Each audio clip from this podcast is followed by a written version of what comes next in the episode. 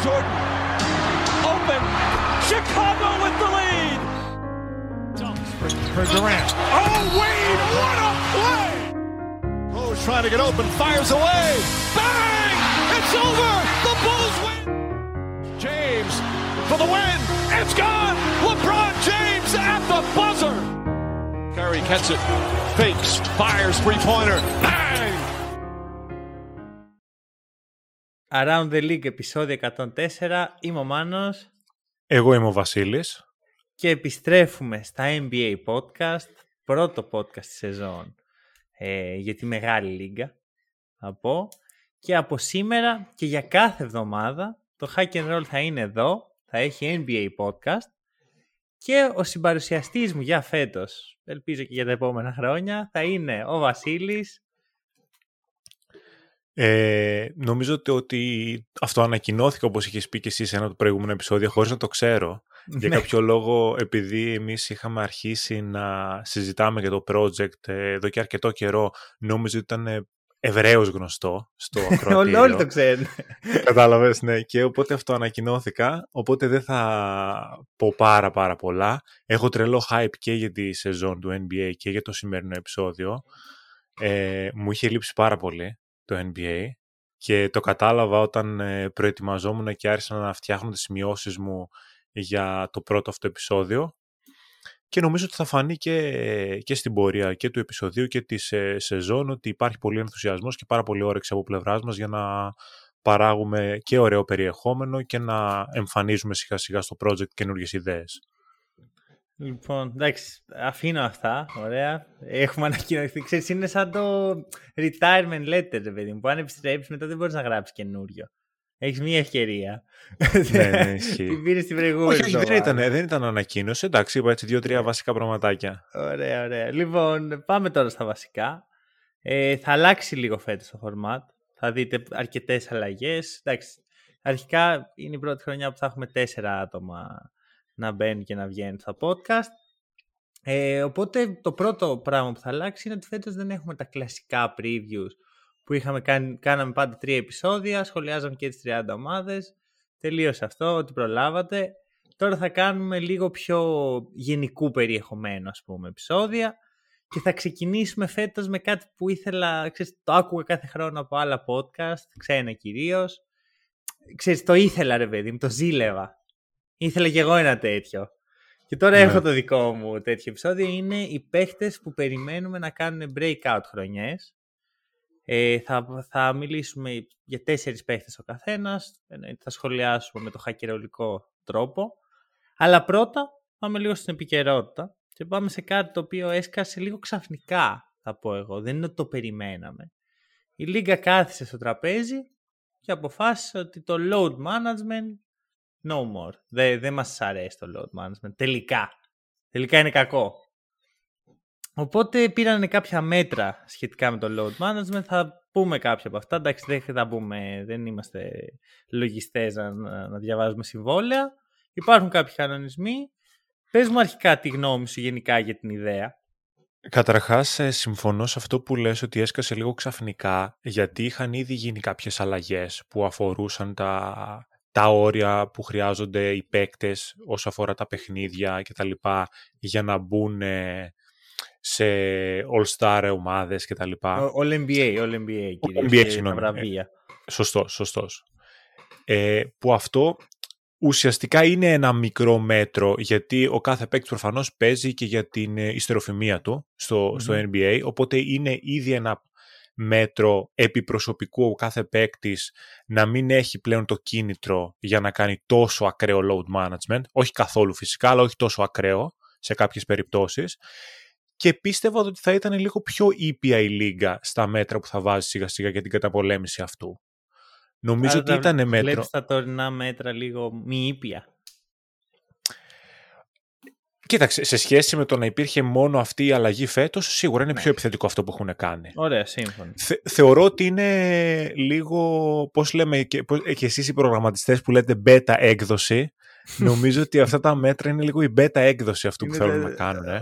Ναι, ναι, ναι, είναι, είναι. Μπε- Beta έκδοση για όποιον δεν ξέρει είναι μία έκδοση που βγαίνει που δοκιμάζεται ακόμα, αλλά είναι και διαθέσιμη στο κοινό πλέον. Για ένα πρόγραμμα, για ένα παιχνίδι. Έτσι είναι και εδώ. Δηλαδή είναι διαθέσιμο στο κοινό, υπάρχουν αυτά τα μέτρα, αλλά δεν νομίζω ότι σε πέντε χρόνια αυτά θα είναι τα μέτρα που έχουμε για το load management. Και εγώ αυτό πιστεύω, γι' αυτό το ανέφερα έτσι. Ναι. Δεν πιστεύω ότι θα είναι αυτά. Θεωρώ ότι θα, έχει, θα υπάρξουν προσαρμογές χρόνο με το χρόνο. Ήθελα να είμαι λίγο δεκτικός, γιατί γενικά ρε παιδί μου ο ανθρώπινος εγκέφαλος είναι λίγο αρνητικός στις αλλαγές. Οπότε, ξέρεις, σαν άμυνα κατευθείαν με το που είδα αυτή την αλλαγή λέω πότε κάνουν πάλι. Μμμ. Και δεν ήθελα να είμαι αυτός ο γκρινιάρης, οπότε έκατσα λίγο να τα δω αναλυτικά και ξέρεις υπάρχουν κάποια μέτρα με τα οποία συμφωνώ. Δεν μπορώ να σου πω ότι μου φαίνονται χαζά όλα τα μέτρα. Υπάρχουν όμως και κάποια άλλα τα οποία μου φαίνονται κάπως επιπόλαια. Ωραία. Πριν μπούμε να μου πεις, να σου πω μια σκέψη που έχω και να μου πεις αν συμφωνείς, που είναι το ένα πράγμα που εμένα με ενοχλεί. Γιατί εντάξει, σίγουρα θέλω να περιοριστεί το rest. Εντάξει, εγώ εδώ και χρόνια λέω ότι αν δεν περιορίσεις τα παιχνίδια, δεν μειωθούν τα παιχνίδια, δεν θα περιοριστεί το rest. Γιατί το σώμα των αθλητών σήμερα δεν αντέχει αυτή την καταπώνηση στο NBA. Ακριβώς. Ωραία, γιατί βάζοντας και τα playoff μέσα φτάνουμε στα 100 plus παιχνίδια για κάποιους. Δεν γίνεται; Δεν δουλεύει έτσι. Ειδικά όταν με την αξία που έχουν τα παιχνίδια της regular season, τη μικρή, το 1 στα 82, είναι πολύ εύκολο να πω εντάξει δεν ψήνομαι. Ε, νιώθω πως οι αλλαγές γίνονται πάρα πολύ με βάση την εμπορική πλευρά. Δηλαδή από τη 100%. μία ε, του χρόνου το NBA θα βγει, θα βγει στην αγορά για νέο συμβόλαιο τηλεοπτικό. Αυτό από μόνο του το κάνει ξέρεις, το κίνητρο, γιατί δεν τους ήρθε τυχαία. Δεν είναι τυχαίο, αυ- τυχαία μεταξύ τους αυτά τα δύο γεγονότα. Οπότε ένα αυτό. Και δεύτερον, άμα δεις κάποια μέτρα, δηλαδή οι stars δεν πρέπει να, πρέπει να παίζουν, να μην κάνουν rest, ε, στα National TV Games. Γιατί, Ναι. τι, τι είναι τα National TV Games, είναι κάτι special, είναι πιο σημαντικά; Μόνο εμπορικό είναι το κίνητρο εδώ. Το βλέπεις και από ένα άλλο μέτρο. Αυτό το να γνωστοποιείται στους fans ότι θα γίνει rest ένας παίκτης. Αυτό εμένα δεν με χαλάει. Γιατί Ξέρεις τι γίνεται; ο φαν ο οποίος ταξιδεύει ρε φίλε από, το, από την Καλιφόρνια και πάει στο Τέξας για να δει Houston Rockets π.χ. Ε, θέλει τον παίχτη του εκεί ρε φίλε, δεν θέλει να είναι rest. Εντάξει, αυτό είναι όμως δι- πρόβλημα του φαν. Να σου το πω και ναι, λίγο από πρέ- μια άλλη πρέπει οπτική. όμως- Κάτσε, δε- δε- το, τον ε, άντε πνίξου του λέμε το φαν που έχει ταξιδέψει. Απλώς για μένα, ίσως μιλάει και πα- πάντα στο πίσω μέρος του, του κεφαλιού μου θα υπάρχει κρυμμένος ένας αθλητής. Οκ. Οπότε θα βγαίνει που και που στα podcast και αυτή η πλευρά. Εμένα αυτή η οπτική μου κάνει λίγο λογική τσίρκου. Δηλαδή πάω τσίρκο, θέλω να δω ελέφαντα. Μην μου κρύψεις τον ελέφαντα. Κατάλαβες. Ναι. Αντιλαμβάνομαι ότι και εγώ τώρα αν έκλεινα ένα εισιτήριο να πάω στο Los Angeles, να πάω να δω τον LeBron και τον Davis και ο LeBron και ο Davis κάναν τελευταία στιγμή day to day γιατί θα, βγουν, ε, θα είναι rest, θα ξενέρωνα τη ζωάρα μου και μπορεί Ναι. να έριχνα και καντήλια. Ναι. Από την άλλη, επειδή δεν έχω κλείσει εισιτήριο και δεν μου έχει συμβεί, βγαίνει, Μμμ. σου λέει ο αθλητής από μέσα μου Να και σου μου πω και βγάζει κάτι λίγο λογική άλλο. τσίρκου. Άμα πάω π.χ. ξέρω εγώ ήρθε η Μπασκόνια στην Ελλάδα και πάω να δω την Μπασκόνια. Και λείπει ο, ο αγαπημένος μου παίκτης στην ομάδα που είναι ο Νίκος Ρογκαβόπουλος. Ωραία. Ε, θα έχω πληρώσει ξέρω, 20 ευρώ, 40 ευρώ άμα έχω κλείσει και μια καλή θέση. 50 ευρώ. Το 50 στο NBA σου εξασφαλίζει μια θέση πίσω-πίσω, πάνω-πάνω, ίσα ίσα να βλέπεις τι χρώμα έχει το παρκέ. Δηλαδή, Ναι. θέλω να πω, είναι ακριβά τα εισιτήρια. Δεν είναι φθηνά, δεν είναι ότι δίνω 20 ευρώ από την τσέπη μου. Για εντάξει, τώρα δεν ήρθε ο Λεμπρόν, τι να κάνεις. Απλώς σου ξαναλέω ότι αυτό είναι πρόβλημα του θεατή, δεν είναι πρόβλημα της ομάδας. Γιατί η ομάδα και η λίγα σου υπόσχεται ότι με το εισιτήριο αυτό θα δεις τους Lakers, τους Rockets, την ομάδα. Δεν σου υπόσχεται ότι θα δεις τον LeBron ή τον Davis συγκεκριμένα. Lakers Ναι. αγόρασε να πας να δεις, Lakers θα πας να δεις. Άμα το δεις τελείως έτσι αυστηρά. Δηλαδή, σε αυτό έχεις δίκιο. Απλώς εγώ αυτό που σκέφτομαι είναι ότι πρέπει να προστατεύεις και τους fans, αλλά πάνω απ' όλα πρέπει να προστατεύεις τους αθλητές. Δηλαδή, υπάρχει ο, ο κύριος κανόνας, ρε παιδί μου, είναι ότι δεν μπορείς να κάνεις δύο star ταυτόχρονα rest. Ο όρος star σε αυτούς τους κανόνες, το NBA το έχει οριοθετήσει ως εξής. Ο star έχει ε, πρέπει να έχει παίξει σε τουλάχιστον ένα All-Star Game ή να έχει συμμετάσχει σε μια All-NBA Team τα τελευταία τρία χρόνια. Αν ισχύει αυτό, είσαι star. Ε, και αν έχεις δύο τέτοιους, δεν μπορείς να τους κάνεις rest ταυτόχρονα. Σωστά. Φυσικά υπάρχουν εξαιρέσεις σε περίπτωση που είναι τραυματισμός, σε περίπτωση που υπάρχει κάποιο προσωπικό ζήτημα. Υπάρχουν κάποια κριτήρια για παίχτες που είναι πάνω από 35 χρονών και έχουν παίξει συγκεκριμένα λεπτά ε, και συγκεκριμένα παιχνίδια. Ε, το θέμα είναι ότι ξέρεις, δίνεις λόγο να παίξει. Δεν είναι πολύ αυστηρό. Αλλά μπορεί αυτό να αποφέρει έστω και ένα τραυματισμό παραπάνω. Σε μια ήδη λίγα που έχει πάρα πολλά τέτοια θέματα. Αρχικά, πριν πατήσω στα τελευταία που, που είπες, να πω ότι με τα προηγούμενα που ανέφερα δεν τάσουμε υπέρ του load management. Ναι. Μιλάω κυρίως για τα lines που αφορούσαν ναι, τους ναι. fans και για τα national TV games. Δεν νομίζω ότι τάσετε κανείς υπέρ του load management πέρα από προπονητές και μέλη προπονητικών staff. Το άλλο που εδώ για μένα ξεκινάει λίγο ο, ο ωκεανός ε, θα υπάρχουν θεωρώ πάρα πολλά παραθυράκια με το personal reasons. Πώς θα ορίζεται προσωπικός λόγος και πώς θα ελέγχεται αυτός.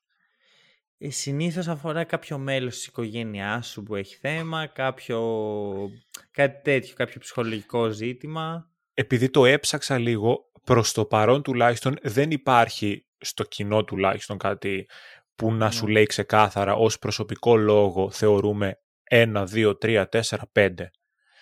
Ο ναι. τραυματισμός είναι κάτι που είναι πιο ξεκάθαρο και κάτι που ελέγχεται. Μπορεί η Λίγκα να βάλει ε, κάποιους αρμόδιους να το ελέγξουν.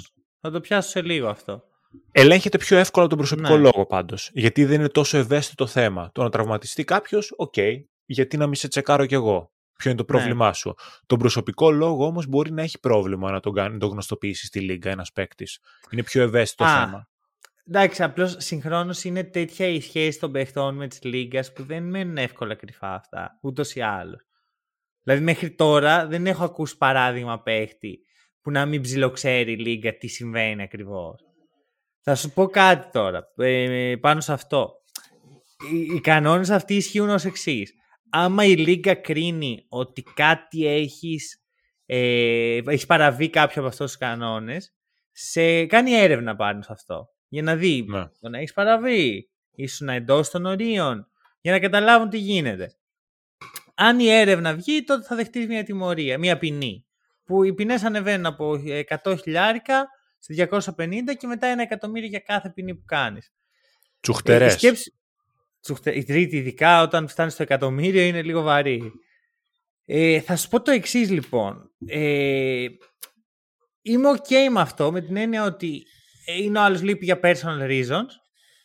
Το ψάχνει η λίγα άμα θα δει τι σημαίνει, ποιος θα είναι ο personal reasons και θα κρίνουν εκεί. Δεν πιστεύω ότι θα περάσουν τα όρια ότι ξέρω ο άλλος έχει θέμα μέλος της οικογένειάς του για να τον τιμωρήσουν γι' αυτό. Θεωρώ. Και, και εγώ δεν το πιστεύω αυτό. Εγώ πιστεύω το παραθυ... φοβάμαι μάλλον το παραθυράκι από την άλλη πλευρά, από την πλευρά των παικτών.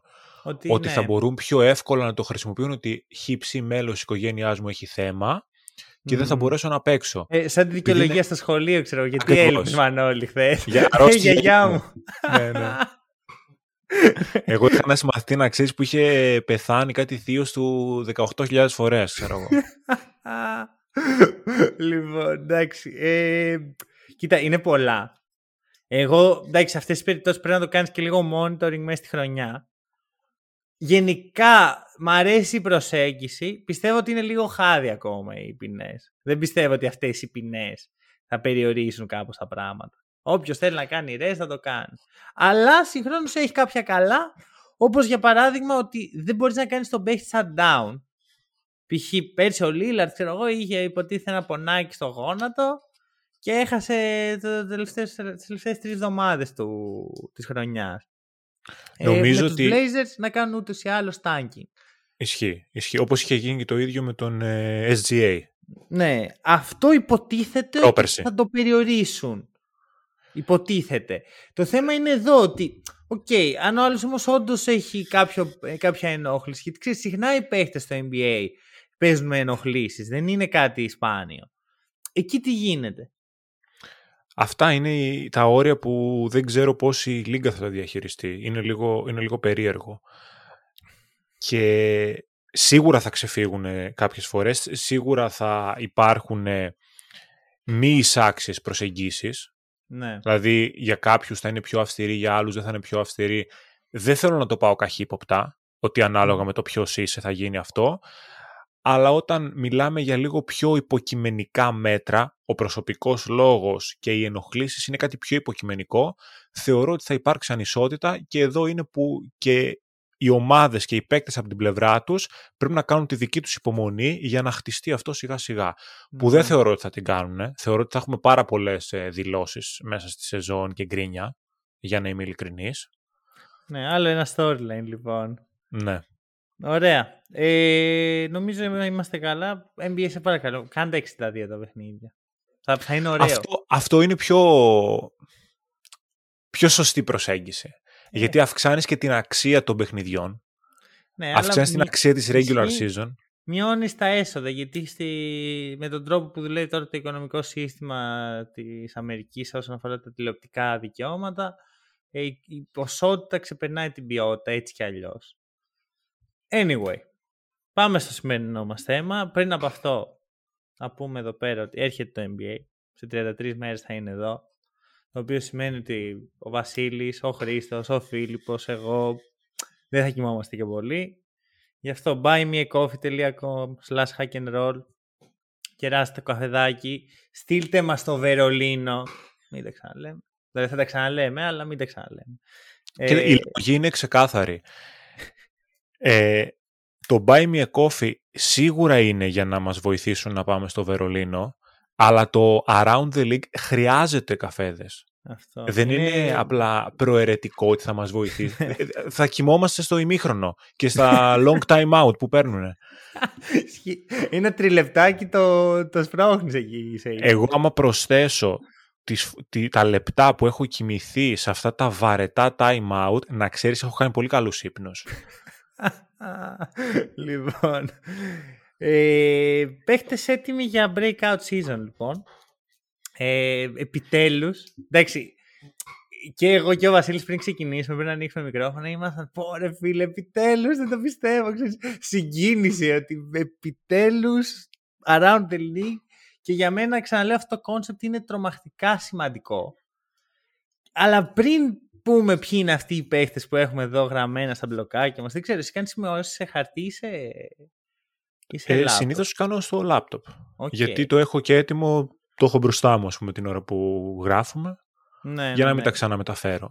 Εγώ συνήθως έχω. Βασικά, όχι συνήθως, έχω πάντα σημειώσεις γραπτές. Είμαι old school Ok. σε αυτό. Αλλά έχω πλέον και στο, στον υπολογιστή. Οπότε έχω δύο σημειώσεις ταυτόχρονα. Οι old school σημειώσεις είναι καλές γενικότερα, γιατί Μμμ. λειτουργεί διαφορετικά ο εγκέφαλος. Μπράβο. Αυτό εμένα με έχει βολεύσει πάρα πολύ. Λοιπόν, πες μου τώρα, τι σ- σημαίνει για εσένα ένας παίκτης να κάνει breakout season; Είναι κάτι ειδικό, κάτι συγκεκριμένο ή είναι πιο γενική έννοια; Τώρα είναι που ξεκινάνε οι συζητήσεις στις καφετέριες και τα μαλώματα και οι καυγάδες, ξέρεις, αυτά. Α, είναι τέ, τέτοιοι ορισμοί αυτοί. Καφενιακοί. Είναι πραγματι... Σήμερα το podcast είναι λίγο καφενιακό, ρε παιδί μου.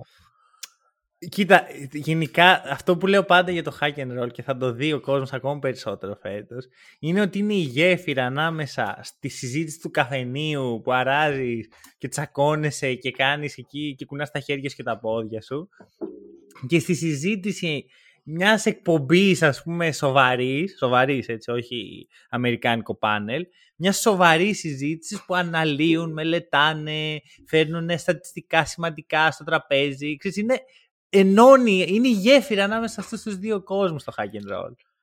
Παίρνουμε το καφενείο της γειτονιάς σας και το κάνουμε λίγο πιο εκλεπτισμένο και σας το φέρνουμε στο σπίτι. Δηλαδή, τι άλλο θέλετε για να κεράσετε καφέ; Το ακούω. Και καφέ, καφενείο, λοιπόν. Για πες, τι είναι λοιπόν το... Για μένα σίγουρα δεν είναι νούμερα. Α το πιάσουμε από αυτό το κομματι για να το ξεκαθαρίσουμε κατευθείαν. Γιατί βλέπω. Έχω μπλέξει μάλλον πολλές φορές σε συζητήσεις ότι α, ο Τάδε πέρσι είχε 10 πόντους μέσω όρο και φέτος πήγε στους 20 breakout season κτλ. Όχι. Πώς πήγε στους 20 πόντους μέσω όρο, σε τι ομάδα βρισκότανε, ποιος ήταν ο ρόλος του, τι πέτυχε αυτή η ομάδα. Όλα αυτά για μένα είναι λόγοι που πρέπει ε, να μετρήσουμε τον καθένα με τη δική του βαρύτητα για να πούμε αν ένας παίκτης όντως είχε μια breakout season, όντως ανέβηκε επίπεδο ε, και όλα τα συναφή. Προφανώς είναι μια υποκειμενική έννοια. Δεν υπάρχουν κριτήρια. Είναι που το έχει βγάλει το, το κοινό του NBA, ρε παιδί μου. Ναι. Και οι, οι αναλυτές, όχι βασικά οι αναλυτές των αριθμών, οι τύπου podcasters ε, και όσοι ασχολούνται με το πιο φαν κομμάτι, το περιεχόμενο του NBA. Οπότε Αλλά είναι μια... μέσα στη ζωή μας το NBA, δηλαδή υπάρχει πλέον. Ξέρεις, δεν είναι μια έννοια που λέμε εγώ και εσύ εδώ και δεν την αναφέρει κανείς άλλος. Είναι πολύ μέσα στα πράγματα. Breakout χρονιά, το ακούς συνέχεια. Ισχύει αυτό, ισχύει αυτό, γιατί είναι πάρα πολύ φαν. Γι' αυτό το κάνουν και όλοι. Απλώς δεν είναι ε, advanced stats, να στο ναι. θέσω έτσι. Δεν έχει πλαίσιο. Είναι υποκειμενικό. Ακριβώς. Ναι. Τώρα, το τι σημαίνει για μένα είναι ότι όταν ένας παίκτης πραγματικά και ουσιαστικά ανεβαίνει επίπεδο. Δηλαδή, όταν είσαι σε μια ομάδα και κάνεις μια χρονιά και είσαι το έκτο, έκτο έβδομο εργαλείο ας πούμε αυτής της ομάδας και ξαφνικά την επόμενη σεζόν, ασχέτως με το ποια είναι σου, είσαι δεύτερο και τρίτο βιολί, είσαι starter, είσαι πολύ σημαντικός για την ομάδα, η ομάδα μαζί σου βελτιώνεται, τότε αυτό για μένα είναι breakout season. Ακόμη και αν έχεις ε, δύο πόντους παραπάνω μέσω όρο. Δεν μου λέει τίποτα απολύτως. Έχεις ναι. αυξήσει το στάτου σου. Από εκεί και πέρα, το breakout season για μένα σημαίνει να βελτιωθείς και σε κάποιους άλλους τομείς. Μπορεί να βγάλεις ένα πιο χαρακτήρα leader. Είναι πάρα πολύ σημαντικό για να παίξει αυτό το πράγμα. Λοιπόν, έχει ενδιαφέρον γιατί έχουμε σχεδόν τον ίδιο ορισμό στο μυαλό μας και δεν το περίμενα, να σου πω την αλήθεια. Δηλαδή, αυτό που έχω γράψει σημειώσει μου γι' αυτό είναι ο παίχτη, το breakout season έχει ο παίχτης ο οποίος ανεβάζει το status του μέσα στη λίγα. Αλλάζει ο τρόπος που τον βλέπεις. Και αυτό δεν χρειάζεται εξή να είναι απαραίτητα από ρολίστα σε star ή από star σε superstar. Μπορεί να είναι και από ρολίστας σε πραγματικά καλό και σημαντικό ρολίστα. Ξέρεις, να είναι και λίγο πιο κάτω η σκάλα. Και εγώ αυτό το concept το έκανα σε, για χρόνια σε κείμενα στο facebook. Υπάρχουν τα κείμενα, παίχτες έτοιμοι για το step up το είχα ονομάσει. Και υπάρχει ένα κείμενο που γράφει για τον RJ Barrett. Δεν ήταν τα καλύτερά μου αυτό από ό,τι φαίνεται. Ότι δεν, θα, δεν περιμένω τεράστια αλλαγή στα νούμερα του. Αυτό ήταν πρόπερση. Δεν περιμένω αλλαγή στα νούμερα του ή στον τρόπο που τον ε, ε, που παίζει. Περιμένω όμως να γίνει leader των Knicks. Αυτό ήθελα από τον Μπάρ. Μου αρκούσε αυτό για να θεωρήσω ότι έκανε breakout. Οπότε είπες όλες αυτές τις έννοιες με τη μία. Έχει αρκετό ενδιαφέρον. Για παράδειγμα, ας πούμε, να, φέρω και ένα πολύ γρήγορο παράδειγμα για να γίνει κατανοητή η δική μου οπτική. Ο Θανάσης Αντιτοκούμπο αυτή τη στιγμή στους ε, Bucks αγωνιστικά δεν έχει ρόλο. Ναι αν ο Θανάσης Αντιτοκούμπο στην επόμενη σεζόν είναι ο 8ος παίκτης των Bucks με 13-14 λεπτά και είναι πολύ θετικός σε αυτά τα 13-14 λεπτά, είναι ξεκάθαρα breakout season για μένα.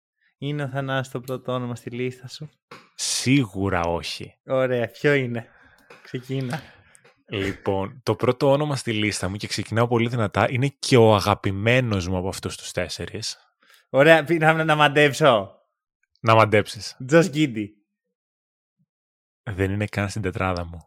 Ω, ήμουν σίγουρος ότι είναι στην τετράδα και ήλπιζα να είναι, γιατί ξέρεις, είναι η πέμπτη μου επιλογή οριακά. Αλλά μπορεί να ανέβει τώρα έτσι όπως το είπες, γιατί θέλω να, να μπει στο βίντεο. Στο Θα εξηγήσουμε μετά στα honorable mentions για, για αυτές τις περιπτώσεις. Είναι ο Alperen Sengun.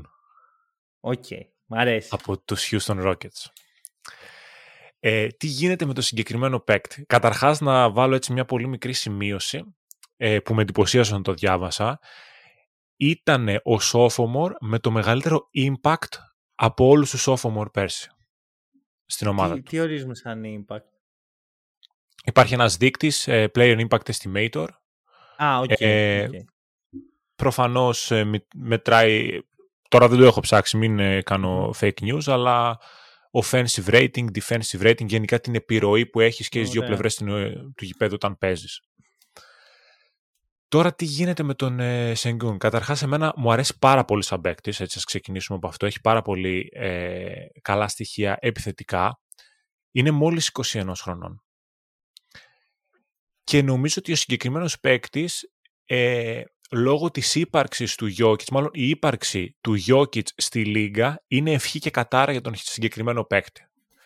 Ευχή γιατί ο Γιώκητς κατάφερε με αυτό το στυλ παιχνιδιού να θεωρείται από πάρα πολύ κόσμο ο καλύτερος παίκτης της Λίγκας, να βγει δύο σε χρονιές σε MVP regular season, να πάρει το πρωτάθλημα και να είναι ο finals MVP, που αυτό μας κάνει να θεωρούμε ότι το στυλ αυτό παιχνιδιού τελικά έχει χώρο στο NBA και ο Σενγκούν όντως έχει ένα κοντινό παιχνίδι στον Jokic. Δεν τους παρομοιάζω σαν παίκτες αυτή τη στιγμή, αλλά το στυλ τους μοιάζει αρκετά σε πολλά κομμάτια.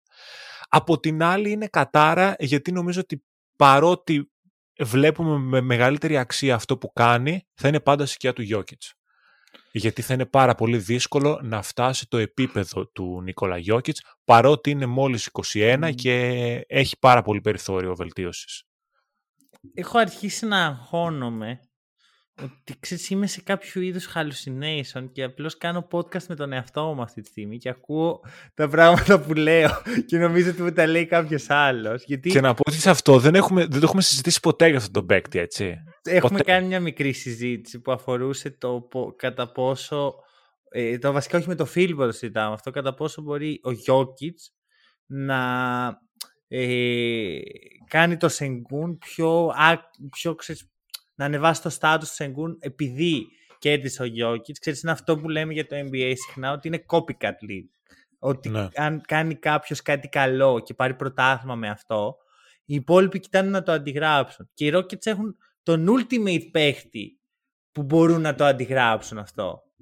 Ε, και πιστεύω, και θα ήταν στη σημειώση μου, θα ήταν στους παίχτες μου, απλώς πιστεύω ότι αυτό θα γίνει του χρόνου γιατί φέτος θα είναι μια μεταβατική χρονιά για τους Rockets που πρέπει να ξεπλύνουν τη ρετσινιά και να μπουν σε ένα νέο ίσιο δρόμο. Πιστεύω ότι ο Ουντόκα θα το διαβάσει αυτό. Και γι' αυτό δεν αποκλείω να γίνει και φέτος και να ε, πέσει μέσα. Εγώ γι' αυτό τον ε, έβαλα στη λίστα μου λόγω του ότι ο Ουντόκα θα είναι στην ε, ομάδα φέτος και συνεχίζουν με έναν διαφορετικό πολύ καλό προπονητή για μένα. Ουντόκα, μεγάλο. Πολύ αυστηρό προπονητή. Δηλαδή με το καλημέρα σας έκανε δηλώσεις ότι πρέπει να βελτιωθούμε στην άμυνα. Ναι, όποιος δεν παίζει άμυνα δεν θα παίζει. Ακριβώς. Και είναι ένα από τα στοιχεία που πρέπει να βελτιώσει ο Σενγκούν και μου άρεσε πάρα πολύ που σε συνέντευξή του είπε ότι πρέπει να βελτιωθώ στην άμυνα. Mm. Μου αρέσει πάρα πολύ το mindset που έχει. Είναι πολύ καλός επαγγελματίας. Από, από ό,τι έχω δει εγώ. Μιλάει σαν επαγγελματίας, στέκεται σαν επαγγελματίας. δεν είναι ξέρεις και πολύ σοβαρός. Δεν έχει αυτό το ψεύτικο που βγάζει ο Ντόνοβαν Μίτσελ για παράδειγμα. Μου βγάζει πολύ αυθεντικός. Μου βγάζει ένας mm. αθλητής ο οποίος είναι επαγγελματίας, σοβαρός, αλλά είναι και ένας cool καθημερινός άνθρωπος παράλληλα. Ακριβώς. Είναι άνθρωπος πάνω απ' όλα. Ωραία. Ναι, όχι, τον, τον γουστάρω πάρα πολύ σαν παίκτη και είμαι πολύ, πολύ μπούλης. Πολύ ωραία επιλογή. Πολύ ωραία. Σου λέω, έχω αρχίσει να αγχώνομαι. Σου έφαγα παίχτη την τετράδα καταρχάς. Όχι, όχι, δεν, μου, δεν με έφαγες. Ωραία. Λοιπόν, Πάμε καλά. Ωραία. Κοίτα, πρέπει να ξεκινήσω με αυτό. Είναι έτσι το, το απλό, το εύκολο για μένα. Και είναι οριακά πλέον, πολύ έτσι, ο Γιώκης έχει αρχίσει να τρέμει καρέκλα, το αγαπημένος μου παίχτης. Οκ. Okay. Franz Wagner. Γι' αυτό και δεν τον έβαλα στην τετράδα μου, γιατί ήξερα ότι τον έχεις μέσα. Το παιδί, το, το, αγόρι, ο παγκόσμιος πρωταθλητής. Κοίτα, ε, πιστεύω, ειλικρινά το πιστεύω αυτό, ότι ήμουν από τους πρώτους ανθρώπους που είδε το, τη μαγεία που φέρει αυτός ο παίχτης μαζί του. Το πιστεύω πραγματικά, ότι από τους πρώτους στον κόσμο, παιδί μου, άμα δεις τη σειρά την αλληλουχία λέξεων που έχω πει για τον Φραντ Βάγνερ, το βλέπεις αυτό. Αλλά πιστεύω έχω πέσει έξω. Πιστεύω είναι ακόμα καλύτερος από ό,τι νόμιζα ότι θα είναι. Ωραία, και θα το πω τώρα και θα πάρω ακραίο hot take. Πιστεύω ότι ο Φραντ μπορεί να βγει MVP. Δεν εννοείς του χρόνου. Όχι, ρε, εντάξει, είπαμε. Πιστεύω ότι κάποια στιγμή στην καριέρα του θα μπορεί να χτυπάει MVP. Ε, έχει αυτό που λέμε, τα κάνει όλα μες στο παρκέτ. Κυριολεκτικά όλα, δεν έχει κανένα αδύναμο σημείο. Κάτι που να πεις, αυτό δεν το κάνει ρε παιδί μου ο Φραντς. Δεν μπορεί. Ε, δεν έχει ακόμα, ξέρεις, τα χαρακτηριστικά που τον κάνουν special. Δεν είναι, ξέρεις, δεν είναι elite σε κάποιο τομέα. Αλλά όταν είσαι καλός στα πάντα, το να αρχίσεις να ανεβαίνεις, και μάλιστα στα 22 σου, έτσι, πριν ένα μήνα έγινε 22. Το να αρχίσεις να ανεβαίνεις σε αυτούς τους τομείς και να βρεις το special χαρακτηριστικό σου είναι πολύ πιο εύκολο. Γιατί έχεις όλο το χρόνο. Δεν, δεν χρειάζεται να εξελίξεις τις αδυναμίες σου για να βρεθείς στο παρκέ, γιατί δεν έχεις αδυναμίες. Κοίταξε, ε, καταρχάς πέραν του γεγονότος ότι εγώ δεν τον έβαλα στην τετράδα μου γιατί ήξερα ότι θα τον βάλεις, οπότε δεν έκατσα πολύ να το σκεφτώ και όλα. Λέω δεν θα βάλω ο Φραντς γιατί θα το βάλει ο Μάνος, οπότε άστονα να τα πει αυτός.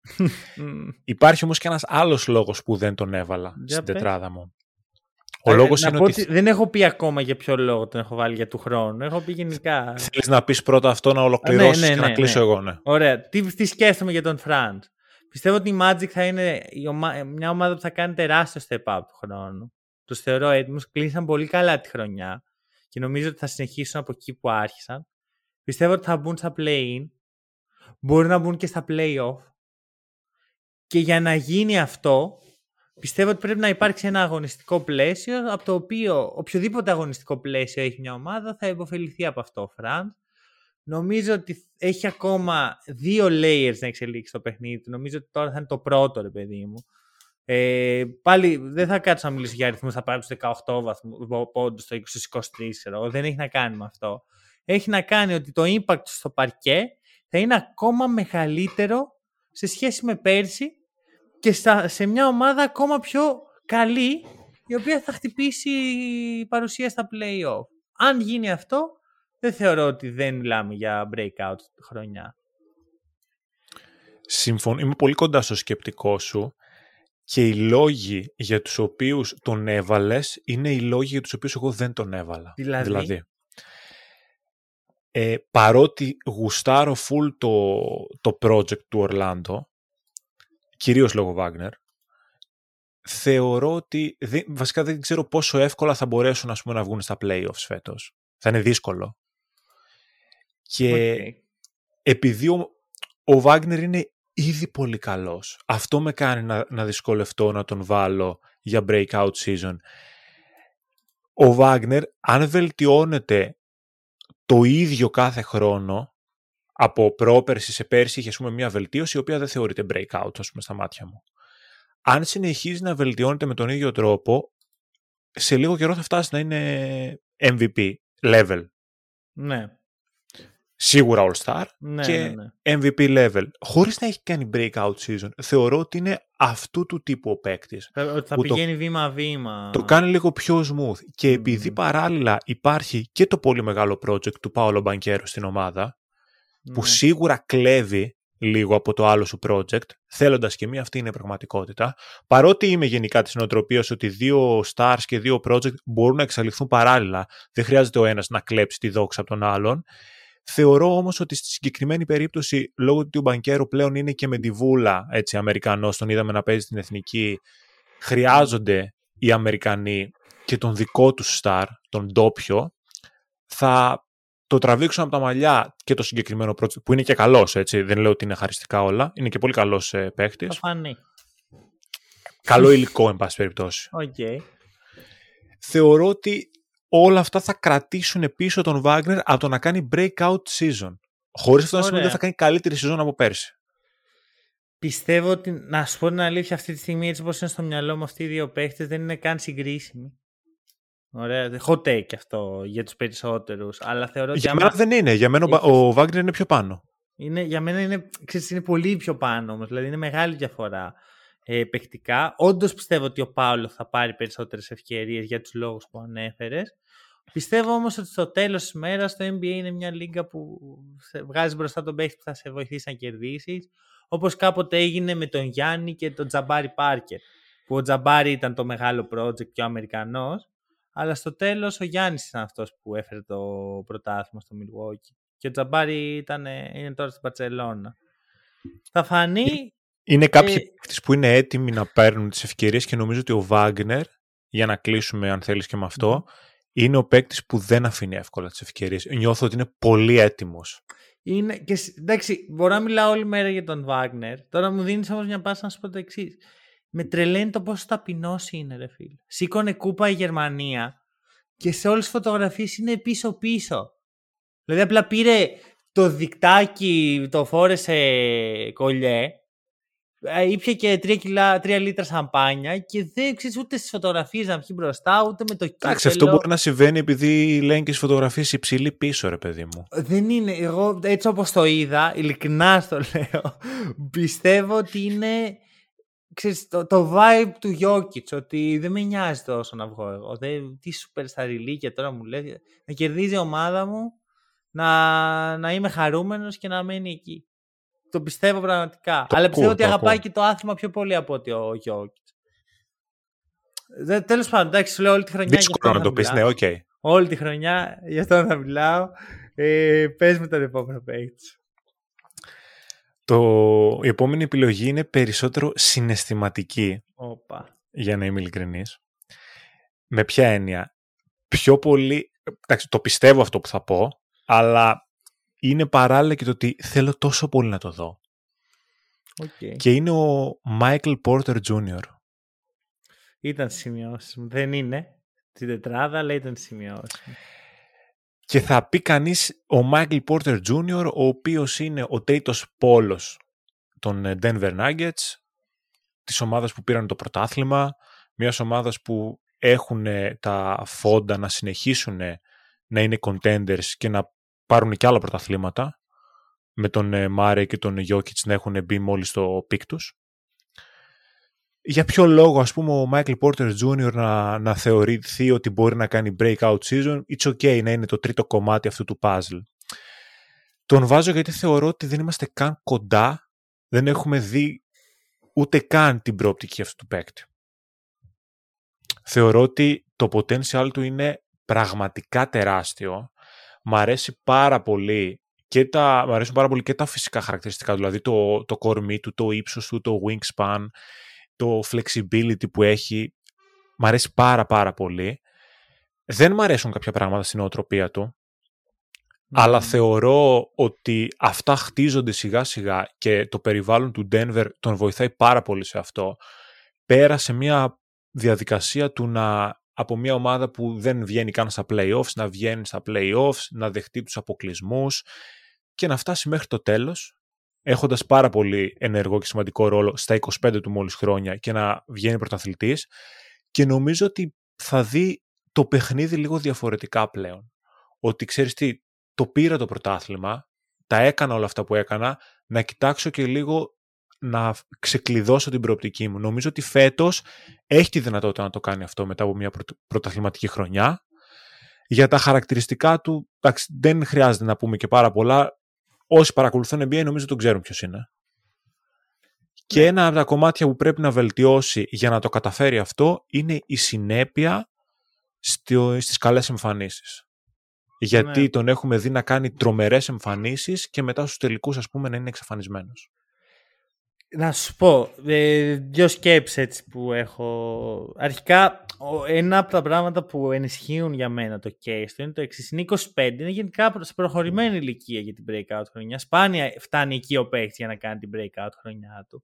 Παρ' όλα αυτά, αυτό που πρέπει να συνυπολογίσουμε είναι ότι μιλάμε για ένα παίκτη ο οποίος πέρασε πάρα πολλά με τραυματισμούς.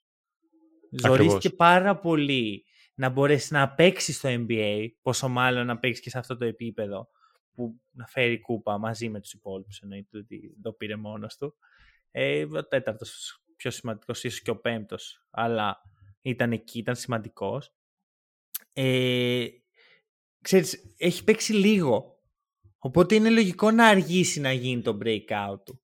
Θέλει πιο πολύ χρόνο από τον Wagner και τον Sengun που είπαμε, που είναι τώρα, θα μπουν στην τρίτη τους χρονιά και είναι τώρα η χρονιά του breakout.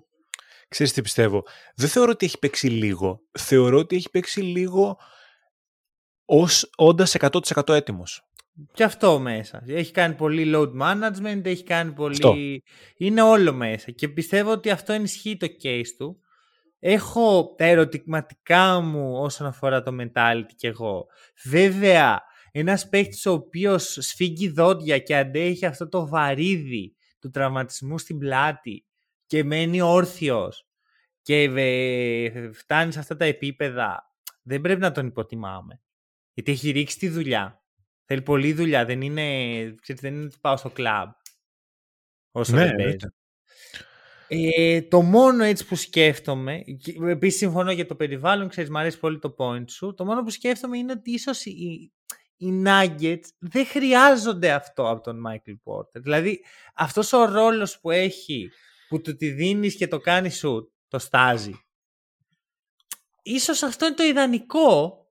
Απ' την άλλη δεν ξέρω και αν τους χαλάει άλλος ένας borderline all-star. Δεν νομίζω ότι υπάρχει ομάδα που δεν θέλει να ξεκλειδώσει πλήρως την προοπτική ενός παίκτη. Πόσο μάλλον όταν αυτός ο παίκτης είναι 25. Είναι ο Ναι. νεότερος από τους πολύ καλούς που έχουν. Ναι, όχι δεν θέλει ρε παιδί μου. Ξέρεις πώς το λέω, ότι μπορεί να μην χρειάζεται. Δεν τη χαλάει και όλα αν μείνει έτσι, ας πούμε. It's ναι, okay. ότι οκ, είναι ένας πολύ καλός ρολίστας. Ε, όχι πολύ καλό, όχι ρολίστας. Ένας, ένα πολύ καλό όπλο που δίνει στοιχεία ρολίστα. Δίνει και κάποια έξτρα πράγματα. Πιστεύεις θα περάσει τον Γκόρντον στην ιεραρχία επιθετικά, γιατί αυτή τη στιγμή δεν τον έχει περάσει. Καλά, για το αν έχει την προοπτική να περάσει τον Gordon δεν το συζητάω Αν θα καν. γίνει φέτος είναι η ερώτηση. Θεωρώ πως θα γίνει φέτος, ναι. Ωραία. Γι' αυτό και τον βάζω στη λίστα. Αυτό Θεωρώ πως θα ακούγεται σαν γίνει. breakout χρονιά. Αλλά να το κάνει Γιατί- και στους τελικούς, όχι μόνο... Εννοείται, Great, εννοείται. ναι. Απλά ο Michael Porter Jr. στα 25 του έχει περάσει πράγματα που άλλοι τα κάνουν σε μια ολόκληρη καριέρα. Έχει Αλήθεια είναι αυτό. φάει αποκλεισμούς, έχει πάρει δαχτυλίδι, έχει περάσει μέσα από τραυματισμούς και προσπάθησε να τους ξεπεράσει για να επανέλθει. Οπότε θεωρώ ότι όλα αυτά φτιάχνουν την οτροπία σου σαν αθλητής. Μμμ. Και σε κάνουν, φυσικά πρέπει να αρπάξεις και εσύ την ευκαιρία, αλλά η ίδια η ζωή σου έχει φερθεί με τέτοιο τρόπο που αυτή τη στιγμή έχεις όλα τα εφόδια που χρειάζεσαι για να πας στο επόμενο επίπεδο. Να ξεκλειδώσει την προοπτική σου και να δείξεις ποιος πραγματικά μπορεί να γίνει ο Michael Porter Jr. Οπότε Οκ. το take μου είναι ότι θα δούμε breakout season φέτος από αυτόν και θα το καταλάβει και ο ίδιος σιγά σιγά για να δούμε έναν άλλο παίκτη. Ωραία. Ε, μ' αρέσει. Αυτή τη στιγμή έχει καθίσει ένα κουνούπι πάνω στο μικρόφωνο μου. Ε, θα σας πω το εξής. Μ' αρέσει και θα συνεχίσω με ένα όχι ίδιας λογικής παίχτη, αλλά με την έννοια ξέρεις, ότι ανεβάζω το στάτους μου στη λίγκα, αλλά όχι μες στην ομάδα. Γιατί α, ο παίχτης που θα αναφέρω έχει αλλάξει ομάδα. Για και πάμε. είναι ο Grant Williams. Οκ. Grant Williams. Ε, πρώην Celtic. Μεγάλη μου αδυναμία και σαν τύπος και σαν παίχτης. Δηλαδή πιστεύω τα χαρακτηριστικά του υποτιμήθηκαν λίγο στη Βοστόνη. Βέβαια υπήρχαν ανάλογα χαρακτηριστικά από άλλους παίχτες οπότε δεν έχει σημασία εν τέλει. Γιατί ξέρεις, κάποιοι απλώς δεν είναι ότι δεν είναι καλοί, είναι ότι απλώς στο, στο roster που βρίσκονται δεν θα πάρουν την ευκαιρία τους. Ε, χαίρομαι για αυτόν που έφυγε. Με την έννοια ότι τώρα θα πάει σε μια ομάδα που δεν έχει τόσο κόσμο εκεί πέρα στα forward. Χαίρεσαι όμως εκεί που πήγε. Αυτό είναι το ερώτημα. Είναι σε ένα περίεργο σημείο λοιπόν, γιατί έχει, ξέρεις, τους Mavericks, τον Λούκα, έχει όμως και τον αδελφό Καϊρή στην παρέα. Και δεν μ' αρέσει πολύ αυτή η επιρροή. Τι γίνεται όμως; Είναι τέτοια τα χαρακτηριστικά του Grant Williams. Ο, ο Williams είναι μάλλον η επιτομή του 3D. Ναι, Δηλαδή αυτά ισχύει. είναι- αυτό είναι το κύριο. Είναι ένας πάρα πολύ καλός 3D που βέβαια όταν φτάσεις στο σημείο να είσαι ένας full ολοκληρωμένος 3D παίχτης μετά ένα πράγμα να προσθέσεις γίνεσαι πολύ καλός. Ξέρεις, είναι αυτό ότι έχεις φτάσει ήδη στο ιδανικό σημείο του ρολίστα και μετά με το που προσθέσεις κάτι αρχίζεις να ξύνεις άλλα τα βάνια. Καλά, και άμα κάνεις σταθερά και μόνο το σε πολύ καλό επίπεδο το 3D, πάλι είσαι περιζήτητος. Ε, Όχι, Αν είσαι, το είσαι, κάνεις είσαι σταθερά. ήδη περιζήτητος. Ναι, όχι, εγώ λέω ότι είσαι και λίγο κάτι παραπάνω ε, αν, το, αν, αν αυξήσεις ε, Οκ. τα, τα, ski- το skill set σου. Πιστεύω λοιπόν ότι ο Williams με τα χαρακτηριστικά του ταιριάζει τόσο καλά δίπλα στον Luka. Αυτό που έλεγα το καλοκαίρι, το Luka and Grant Show, δεν το είπα τυχαία. Νομίζω δηλαδή ότι είναι, ξέρεις, έχει λίγο χαρακτηριστικά Maxi Kleber, ο οποίος έχουμε συζητήσει ξανά σε παλιότερα podcast, ταιριάζει πολύ. Αλλά ακόμα καλύτερος, με ακόμα περισσότερο versatility στην άμυνα. Δηλαδή μπορεί να καλύψει πάρα πολλούς τρόπους, ε, να αμυνθεί με πάρα πολλούς τρόπους. Ε, θα καλύπτει τον Λούκα, θα βοηθάει, θα περνάει πολλά λεπτά μέσα στο παρκέ και ο Λούκα θα του βγάζει τις πάσες που χρειάζεται για να φτάσει τους 11, 12, 13, 14 πόντους μεσόωρο, 15 ίσως. Ξέρεις, εντάξει, μιλάω για νούμερα, μπορούμε, πιο σωστό θα ήταν να το δούμε πόσους πόντους μεσόωρο θα έχει ανά 75 εκατοχές. Εκεί ναι. είναι δηλαδή, πιστεύω, θα αξίζει να δούμε αυτό το start μέσα στη χρονιά, να δούμε πόσο έχει ανέβει το σκοράρισμα του Grant. Δεν περιμένω ότι θα την πάρει την μπάλα και θα την βάλει μόνος στο γαλάζι. Θα είναι όμως τόσο καλό συμπλήρωμα στον Luka και στον Kyrie, γιατί και με τον Kyrie ταιριάζει. Άσχετα που δεν ξέρουμε πώς θα παίξει ο Kyrie. Που νομίζω ότι θα μιλάμε για άλλο παίχτη τέτοια, του χρόνου τέτοια εποχή. Θα λέμε πω, πω τι πήραν οι Mavericks, πόσο καλό fit είναι ο Grant. Συμφωνώ πάρα πολύ σε αυτό που λες για τα χαρακτηριστικά του Grant σαν παίκτη και μου αρέσει πάρα πολύ και εμένα. Απλώς ε, σαν το συγκεκριμένο case σε αυτή την ομάδα δεν ξέρω αν θα το ακουμπούσα εγώ λόγω του περιβάλλοντος. Okay. Δηλαδή ό,τι πάει Dallas εγώ δεν θα το ακουμπούσα. Okay. Δεν, δεν μπορώ να σε κακολογήσω γι' αυτό. Ήδη έχουμε ξανασυζητήσει και off the record μεταξύ μας ότι συμπεριφέρονται λίγο στον Λούκα σαν το καλομαθημένο παιδάκι και αυτό δεν του κάνει καλό του Λούκα.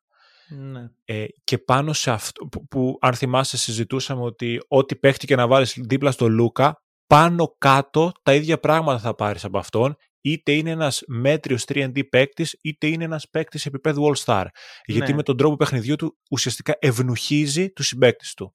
Από τη μία τους μέτριους τους κάνει πιο μάγκες, τους καλούς ευνουχίζει. Ναι, ναι, ναι. ναι. Και ε... πάνω σε αυτό ήρθε και ο αδελφός Καϊρή, το οποίο είναι μια ορολογιακή βόμβα. Ναι. Έχει, αυτό όχι, με φοβίζει. Δεν, διαφωνώ. Δεν λέω ότι α, τον Ντάλλα φέτος θα, θα τα σπάσει. Λέω όμως ότι ατομικά ο Γκραντ μέσα σε αυτό, σύν ότι είναι ένας παίχτη που έχει ζήσει αντικσότητες μέσα στους Celtics. Πραγματικά δεν ξέρω τι γίνεται. Λογικά παίζαν ξύλο κάθε Σάββατο. Τι αντικσότητε. Έχει όμως ζήσει τις αντικσότητες του αδελφού Καερή. Νομίζω έχουν συνεπάρξει για μια χρονιά. Νομίζω πως έχουν συνεπάρξει. Νομίζω η ρούκη χρονιά του Γκραντ Πρέπει να έχεις δίκιο. Έχω, έχω αυτή την εντύπωση. Είχε μπει το 19, 19-20 ήταν ο αδελφός Καϊρή στο ρόστερ. Όχι, δεν ήταν. Δεν ήταν. Ήταν η χρονιά που έφυγε. Ήταν η χρονιά που έφυγε. Γιατί Άρα είναι δεν το... τελειώνει η χρονιά στο Bubble. Όπως και να έχει. Πιστεύω ότι ατομικά θα πιάσει καλά στάνταρ. Δεν έχω ξεγράψει τον Dallas τελείως. Γιατί λόγω Λούκα. Ούτε κι εγώ το έχω ξεγράψει. Απλά δεν το ακουμπάω. Μπορεί Μπορεί, βασικά είναι στους υποψηφίους μου για Most Improved Player. Okay. Αυτό που εντάξει, το Most Improved Player μέχρι ένα σημείο αυτό ήταν. Ήταν ο, πιο breakout από τους breakout παίχτες. Πλέον έχει γίνει ο παίχτης που θέλει να πουσάρει η λίγα. Για να το κλείσουμε το case του Grant, εγώ θα το πιάσω λίγο ανάποδα και θα πω ότι για να κάνουν κάτι καλό οι Mavericks πρέπει ο Grant Williams να γίνει αυτό που λες. Ωραία. Μ' αρέσει. Τον χρειάζονται και είναι πολύ καλό fit, θεωρώ. Είναι προς προς τη σωστή κατεύθυνση. Ναι, βάζω τα λεφτά μου. Δώσε μου τρίτο παίχτη. Τρίτος παίχτης είναι ένας παίχτης που έχει αρχίσει να μου αρέσει πάρα πολύ από το Είχε δεύτερο. Είχε αλλάξει το πρόσωπό σου όταν ε, όχι, όχι. Δεν ξέρω τι σημαίνει αυτό. Δεν μου αρέσει τόσο πολύ όσο ο Σενγκούν ακόμα. Okay. Έτσι, αλλά μου αρέσει πάρα πολύ. Δεν τον έχουμε δει πολύ. Είναι λίγο hot take το ότι μπαίνει σε αυτή τη λίστα. Και δεν είναι άλλος από τον ε, Mark Williams, τον ε, Charlotte Hornets. Έλα, πες το κάτσε και μίλαγες με τον Φίλιππο μέσα Σαββατοκύριακο. Όχι Σαββατοκύριακο, στην εβδομάδα. Όχι. Καθόλου. Τίποτα, είναι τίποτα, τίποτα. η αδυναμία του, ρε. Έχει, έχει πρόβλημα. Δεν, δεν το ξέρω καν. Αυτό το ακούω πρώτη φορά που λες. Μετά το podcast θα τον πάρω τηλέφωνο να τα πούμε. Είπε, αν ακούς, πάρε με τηλέφωνο να ακούς το podcast. Κοίταξε. Είναι πάρα πολύ νωρίς. Το δείγμα που έχουμε είναι μία σεζόν και ουσιαστικά μισή ως starter με περισσότερες ευθύνες από τότε που έφυγε ο Πλάμλι. Και αυτός είναι και ο λόγος που τον βάζω σε αυτή τη λίστα γιατί πλέον είναι το μοναδικό πεντάρι σαν καλό project που έχει αυτή η ομάδα. Ε, Οι Hornets δείχνουν ότι του χρόνου πάνε να ξεκινήσουν πλήρεις, πράγμα που θα τον βοηθήσει.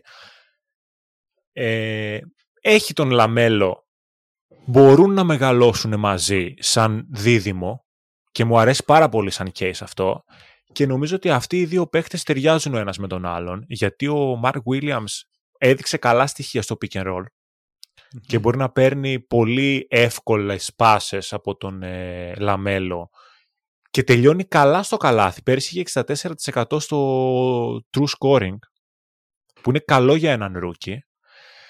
Και φυσικά αυτό που με τρελαίνει στο συγκεκριμένο παίκτη είναι του πόσο mobile είναι σαν πεντάρι και ότι είναι πάρα πολύ καλός help defender. Παρότι είναι 2-15 αν δεν κάνω λάθος. Ε, δεν ξέρω αν είναι τόσο ψηλός. Ξέρω ότι έχει 2,31 wingspan. Είναι 2,16, με συγχωρείς. Οκ. Okay. Φαντάσου. Και είναι παρόλα αυτά. Έχει τα πλάγια βήματα. Που δεν, δεν το ήξερα όταν τον έκανα scout στο κολέγιο, να ξέρει.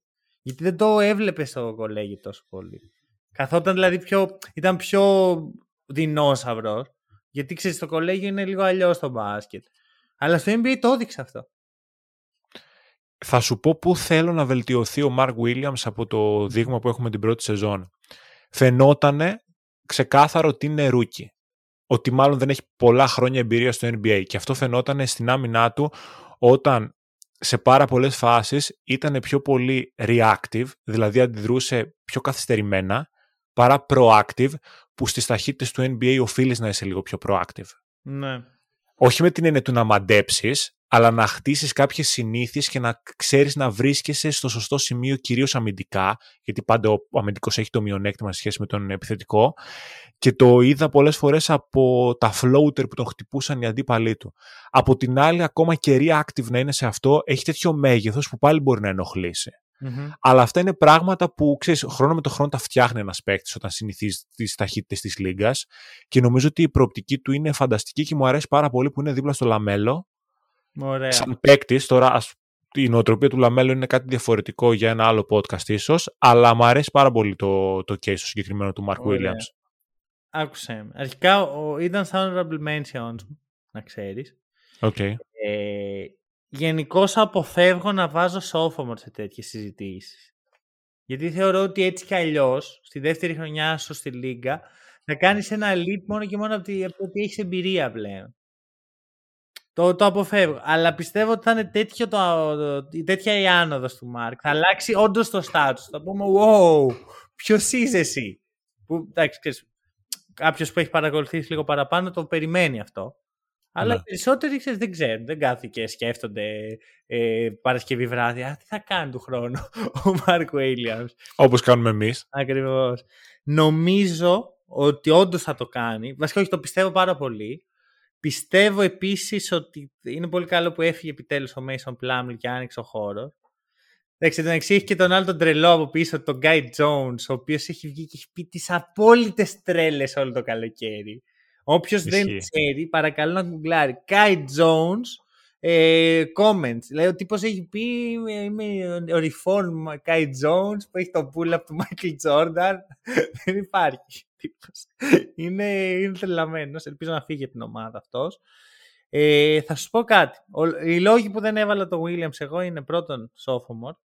Δεύτερον, ε, ότι ε, πιστεύω ότι θέλει ακόμα λίγο χρόνο για να μπορεί να διαβάζει αυτά τα πράγματα που λες, να είναι proactive στην άμυνα. Δεν αρκεί μία σεζόν για να αποκτήσεις αυτού του είδους τις συνήθειες. Και ο τρίτος είναι ότι έχω έναν άλλο χώρο στη λίστα μου. Ε, φανταζόμουν ποιον να γιατί τον σκεφτόμουν και εγώ. Είναι στα δικά μου honorable mentions. Για πες.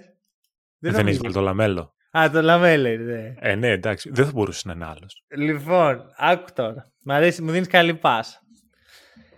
Πιστεύω ότι ο Λαμέλο είναι από τους πιο παρεξηγημένους παίχτες στο NBA. Ε, και μου έδωσε πολύ καλή πάσα αυτό που είπες για το mentality του Λαμέλο. Δηλαδή, ξέρεις, νομίζουμε όλοι, όχι όλοι νομίζουμε, νομίζει η κοινή γνώμη του NBA ότι ο Λαμέλο είναι σαν τον Jalen Green, περίεργος, ε, με τα χρυσά δόντια που έχει και λίγο τέτοια, εντάξει, έχει λίγο αυτό το culture. Ε, ότι... Το culture των χρυσών δοντιών. Το culture. ρε φίλε, τι ακούμε. είναι, στο, είναι λίγο, δυστυχώς είναι λίγο στο κάλτσο των χρυσών δοντιών. Αλλά είναι και όλας σε, ότι και καλ... υπάρχει αυτή η φήμη ότι είναι ντίβα, ότι είναι... έχει καβαλήσει καλά με τα σχετικά. Από όσο έχω ακούσει από reporters, αυτό δεν ισχύει καθόλου για το Λαμέλο. Αντιθέτως είναι ένα παιδί έτσι humble, πολύ μέσα στο μπάσκετ. Πολύ, δηλαδή το, είναι μπασκετικός τύπος. Το, το αγαπάει, το ψάχνει, το... Και πιστεύω ότι έχουμε υποτιμήσει και το ταλέντο του και ο λόγος είναι ότι έχει βρεθεί σε μια ομάδα και κακή στον τρόπο που χτίζεται και με περίεργους τύπους. Αρχικά... Το Michael Jordan εννοείς; Ναι, αλλά κύριε Miles Bridges πραγματικά δεν πρόκειται να ασχοληθώ καν μαζί σου. Ε, για μένα είναι μαύρη λίστα. Δεν με νοιάζει τι λέει το NBA επειδή θέλει να βγάλει λεφτά και από, τη... και από αυτό. Ε, πραγματικά δεν, δεν έχω κανένα σεβασμό για αυτό τον παίχτη. Παρ' όλα αυτά ο Λαμέλο έτσι όπως είναι σαν παίχτη, σαν άτομο, ε, σαν ε, ταλέντο και με το γεγονός ότι επιτέλους το ρόστερ μοιάζει λίγο πιο λογικά στημένο γύρω του. Έχει τον pick and roll ψηλό που το χρειάζεται. Έχει τα, τους shooters. Έχει τον Brand Miller που εγώ τον συμπαθώ πάρα πολύ σαν περίπτωση. Ε, εντάξει και ο Ροζίρ, ρε παιδί μου, το off-ball παιχνίδι του είναι ανεπτυγμένο. Δώσ' του την μπάλα στα χέρια και άστον να γίνει all-star starter. Γιατί αυτή είναι η πρόβλεψή μου για το Λαμέλο. Δηλαδή, όταν έγινε πρόπερση all-star, εγώ πίστευα ότι δεν το αξίζει. Πίστευα ότι είναι επειδή η Λίγκα ήθελε να πουσάρει άλλο ένα νέο ταλέντο. Φέτος πιστεύω ότι θα το κερδίσει με το σπαθί του, ότι θα είναι σε αυτό το status όλη τη χρονιά, δεν θα υπάρχει αμφιβολία. Δεν νομίζω ότι οι Hornets θα πάνε πολύ ψηλά, δεν είναι σε αυτή τη φάση, αλλά νομίζω ότι ο Λαμέλο θα είναι σε αυτό το case και του χρόνου, τέτοια εποχή, θα συζητάμε ότι κάτσε να δούμε φέτος στους Hornets θα κάνουν κάτι καλό. Καταρχάς για μένα ο Λαμέλο, ε, το potential του όσο βαρύ και αν ακουστεί αυτό που θα πω, είναι να γίνει κάποια στιγμή ο καλύτερος playmaker της Λίγκα. Να θεωρείται. Εγώ έχω πει Tatum, όχι, σε Doncic, Tatum, Λαμέλο, οι τρεις παίχτες που θεωρώ ότι σίγουρα θα πάρουν ένα MVP. Ούτε ο Franz δεν είναι σε αυτή τη λίστα. Για μένα. Θα μπει, θα μπει, σιγά σιγά θα μπει. Αυτό, προσπάθησα πολύ να μην το βάλω σήμερα, δεν ξέρεις. Απλά στο Λαμέλο μου αρέσει πάρα πολύ, πέρα από το οφθαλμοφανές επιθετικό ταλέντο του, ε, μ' αρέσει πάρα πολύ η σωματοδομή του για point guard και το πόσο καλό potential έχει και αμυντικά. Ναι. Έχει πολύ μακριά άκρα, μπορεί να πιέζει και να ενοχλεί τον αντίπαλο playmaker καθ' όλη τη διάρκεια του παιχνιδιού. Πολύ ενέργεια. Πεις, ακριβώς. Να μου πεις, δεν ξέρω το κατά πόσο θα μπορεί να, το, να συνεχίσει να το κάνει για πολλές σεζόν δεδομένου του γεγονότος ότι αν μείνεις σε αυτή την ομάδα θα είναι και ο πόλος επίθεσης, ας πούμε, ο νούμερο ένα targetman. Οπότε δεν θα είναι και τόσο εύκολο συνέχεια να κυνηγάς τον αντίπαλο playmaker. Αλλά σαν προοπτική έχει να το κάνει και αυτό. Ναι. Πολύ πιθανό βέβαια να το δούμε και σε άλλη ομάδα κάποια στιγμή, γι' αυτό το βάζω στο τραπέζι. Ναι. Αλλά δένει πάρα πολύ η επιλογή σου με την επιλογή μου, γιατί θεωρώ όντως πιθανό του χρόνου να δούμε breakout season από αυτό το δίδυμο. Ναι, ναι, πήγε ρόλα μέλο Μαρκ Βίλιαμ. Και, και, αμυντικά όμως. Και ναι. αμυντικά αυτοί οι δύο στο και ρόλο των ε, άλλων ομάδων. Ναι, το ακούω full. Και έχουν και το shoot γύρω τους για να παίξουν ε, στο παιχνίδι. Ε, πιστεύω θα είναι στα top 5-10 pick and roll duos σε παραγωγή. Λοιπόν, ωραία. Ε, Λαμέλο, εδώ πέρα σε αγαπάμε πάρα πολύ. Να Πρώτος μου επιλαχών μαζί με τον Franz Wagner στα Honorable Mentions. Ωραία. Βασικά στη, Δω... στην τετράδα και τους έχω βάλει σε εκείνη τη λίστα. Honorable Mentions. Δεν έχουμε έναν ακόμα ή όχι; Έχουμε να τα πούμε πριν πάμε στο τελευταίο. Α, okay, okay, okay. Έχω βάλει τον ε, Franz Wagner και τον Λαμέλο που μόλις έκανα το spoiler. Και έχω βάλει και άλλους δύο παίχτες, Jalen Williams. Okay, okay, okay. Okay. Δεν, ήταν ο ε, μόνος που δεν ήταν καθόλου στις λίστες μου, να ξέρεις. Και Jaden McDaniels από Μινεσότα. Uh, μ' αρέσει πολύ. Μ' αρέσει πολύ. Οριακά δικός μου, να ξέρεις. Και Jalen Williams. Εντάξει, αυτό δεν θα αναλύσουμε πολλά για να μην ξεφύγουμε. Για τον κόσμο να τους παρακολουθήσει, να δει Ωραία. Εγώ έχω αρκετούς. Ε, θα έχω επιλέξει να αποφύγω όσους μπορούς. Εντάξει, πιστεύω ο Μικάλ Μπρίτζης θα αξίσει το ταβάνι του All αλλά το έχουμε δει ήδη σε ένα βαθμό στο, στους Nets αυτό. Ο Χατσιμούρα πιστεύω θα κάνει καλή χρονιά. Αλλά επειδή περιμένω ή αυτός ή ο Austin Reeves να κάνουν το step up, δεν ήξερα ποιον από τους δύο να βάλω. Οπότε τους έβαλα και τους δύο εδώ. Εντάξει, έχω τον Mark Williams. Οποιοδήποτε παίχτης αναφέρθηκε από σένα είναι στα δικά μου honorable mention. Έχω τον Tyler Herro, ο οποίος πιστεύω ότι είναι make or break χρονιά με όσα έχει ακούσει όλο το καλοκαίρι. Νομίζω ότι είναι τώρα ή ποτέ για τον Herro να βγει μπροστά και δεν θα αποκλείσω να γίνει, αλλά δεν πήρα και το ρίσκο. Και ο Κόγκου σε περίπτωση που φύγει επιτέλους ο Καπελά από, το, από την Ατλάντα να μπει ο σύγχρονος αυτός σέντερ και να κυριαρχήσει μαζί με ε, τον κορμό της ομάδας. Τι γίνεται τώρα; Έχω δύο επιλογές εδώ. Έχω τον Τζος Γκίντι, το οποίο θα, αναγκαστικά θα τον βάλω στα honorable mentions. Θα ήθελα πάρα πολύ να είναι αυτή η επιλογή μου. Θα ήθελα βασικά να είναι δικιά σου επιλογή για να γλιτώσω εγώ το... Ναι. Ε, ο λόγος που δεν τον βάζω είναι γιατί ο Κλαχώμα φέτος θα μπει και ο Τσέτ στη συζήτηση. Δεν ξέρω ακριβώς τι Έχει πάρα πολλά ε, υλικά. Αυτό. Και δεν ξέρεις ποιος θα ξεπεταχτεί. Αυτό. Συν το γεγονότος ότι ο Γκίντι έθεσε από πολύ νωρίς ψηλά τον πύχη. Ναι. Και είναι δύσκολο να κάνει ακραίο ξεπέταγμα σε σχέση με αυτό που ήδη είδαμε από τον συγκεκριμένο παίκτη. Γι' αυτό δεν τον έβαλα εγώ. Μμμ. Ωραία, ωραία. Ε, αυτό ούτε εγώ θα τον βάλω εδώ. Αλλά θα είναι η πέμπτη μου επιλογή τύπου. Το, τον πιστεύω πολύ και φέτος. Οκ. Πες μου τώρα την τελευταία σου επιλογή. Για, η τελευταία δικιά μου επιλογή είναι λίγο ακραία να ξέρεις. Για τα δεδομένα τα δικά σου και η δικιά μου τελευταία θα είναι ακραία γιατί θα είναι πάλι sophomore παίκτη. Οπότε Ωραία. από αυτό το πρίσμα δεν θα σου αρέσει. Άρα η δυστυχώς επιλογή μου δεν πιστεύω έχω ότι θα την σου αρέσει. ίδια. Γιατί δεν, Όχι, δεν ξέρω δεν τι έχω. θα έκανα αν μου παίρνεις τον παίκτη. Άρα μηδέν κινούσε. Ναι, Καλό αυτό. Καλό. Μου άρεσε. δεν το περίμενα. Σου λέω, περίμενα ο Γκίντεϊ θα είναι εκεί και ο Φραντς. Αλλά ε, φρόντισες έτσι το podcast και ε, παραχώρησε το Φραντς σε μένα. Έχω βάλει τον ε, Keegan Murray. Το σκεφτόμουν πάρα πολύ να ξέρεις. Από Ε, Sacramento ε, Kings. Τον ήθελα στα honorable mentions. Για πες. Ε, εντάξει, πήρε πάρα πολλές ευθύνες για τη rookie season του. Ε, και ανταπεξήλθε στο 100% αν με ρωτάς. Είναι σε ένα περιβάλλον που αυτή τη στιγμή μοιάζει αρκετά υγιές και αρκετά καλό. Σε σχέση με... Βασικά δεν ξέρω αν υπάρχει άλλος rookie που ψήθηκε τόσο πολύ όσο αυτός. Ναι. Δηλαδή ήταν, ήταν starter σε μια ομάδα που ήταν playoffs και πήγε τους Golden State σε 7ο ο παιχνίδι. Christian Braun του- του Denver. OK, το ακούω, αλλά ξέρεις, τον έχω πολύ κοντά γιατί ο ρόλος του Keegan ήταν πιο πάνω. Ναι, το ακούω. Σίγουρα, Ήταν- σίγουρα ήταν. Ήταν Σίγουρα. starter, έπαιζε κοντά στα 30 λεπτά. Ναι, σίγουρα ήταν. Ε, είναι ένας παίκτης που ταιριάζει πάρα πολύ στους Kings. Σε αυτό το πολύ γρήγορου ρυθμού παιχνίδι που παίζουν. Σούταρε αρκετά καλά. Ε, δηλαδή σουτάρει με 45% field goal και 41% στο τρίποντο που και για rookie είναι καλά ποσοστά και για ομάδα που παίζει πολύ γρήγορο μπάσκετ Ναι. που πέφτουν συνήθως τα ποσοστά γιατί είναι πολλές κατοχές είναι εξαιρετικά ποσοστά και αυτό με εντυπωσίασε για rookie χρονιά ενός παίκτη. Και νομίζω ότι αυτή τη στιγμή, ε, μάλλον πέρσι, είχε πραγματικά τη θέση που με την αξία του πήρε και ήταν τόσο όσο να ψηθεί όσο χρειάζεται και να μπει σιγά σιγά στη διαδικασία του να κάνει breakout season. Ίσως είναι λίγο νωρίς. Θα μπορούσε να μπει στη συζήτηση για του παραχρόνου.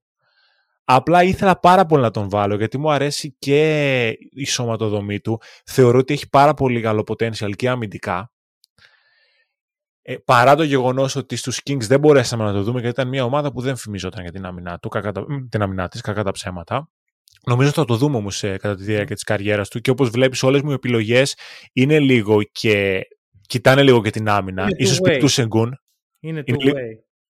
Μόνο το Σενγκούν δεν είναι σε αυτή τη λίστα, αλλά ε, τον λατρεύω για άλλα πράγματα. Οπότε ναι, τον πιστεύω πάρα πολύ.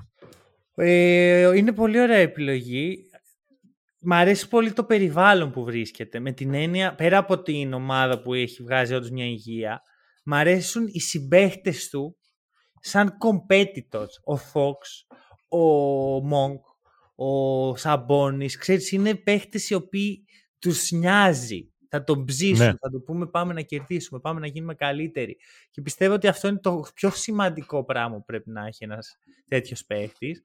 Εδώ θα σου πω αυτό που μου είπες εσύ για το Franz. Πιστεύω ότι ο Keegan, έτσι όπως θα εξελιχθεί η καριέρα, θα, κάνει τα, θα ανεβαίνει τα σκαλιά ένα-ένα. Δηλαδή κάθε χρόνο τον περιμένω να ανεβαίνει στο rotation μια θέση. Συμφωνώ σε αυτό που λες πάρα πολύ και γι' αυτό τον έβαλε. Θέλω να το αναφέρω κιόλας και μου δίνεις ωραία πάσα. Γι' αυτό τον έβαλα τώρα.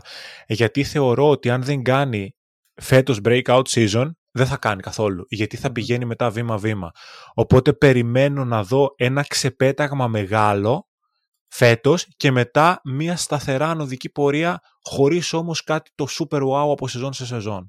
Μμμ, ωραία, ωραία, ναι. Ναι, ναι, ναι, μ' αρέσει. Ε, Σακραμέντο φέτος, εντάξει.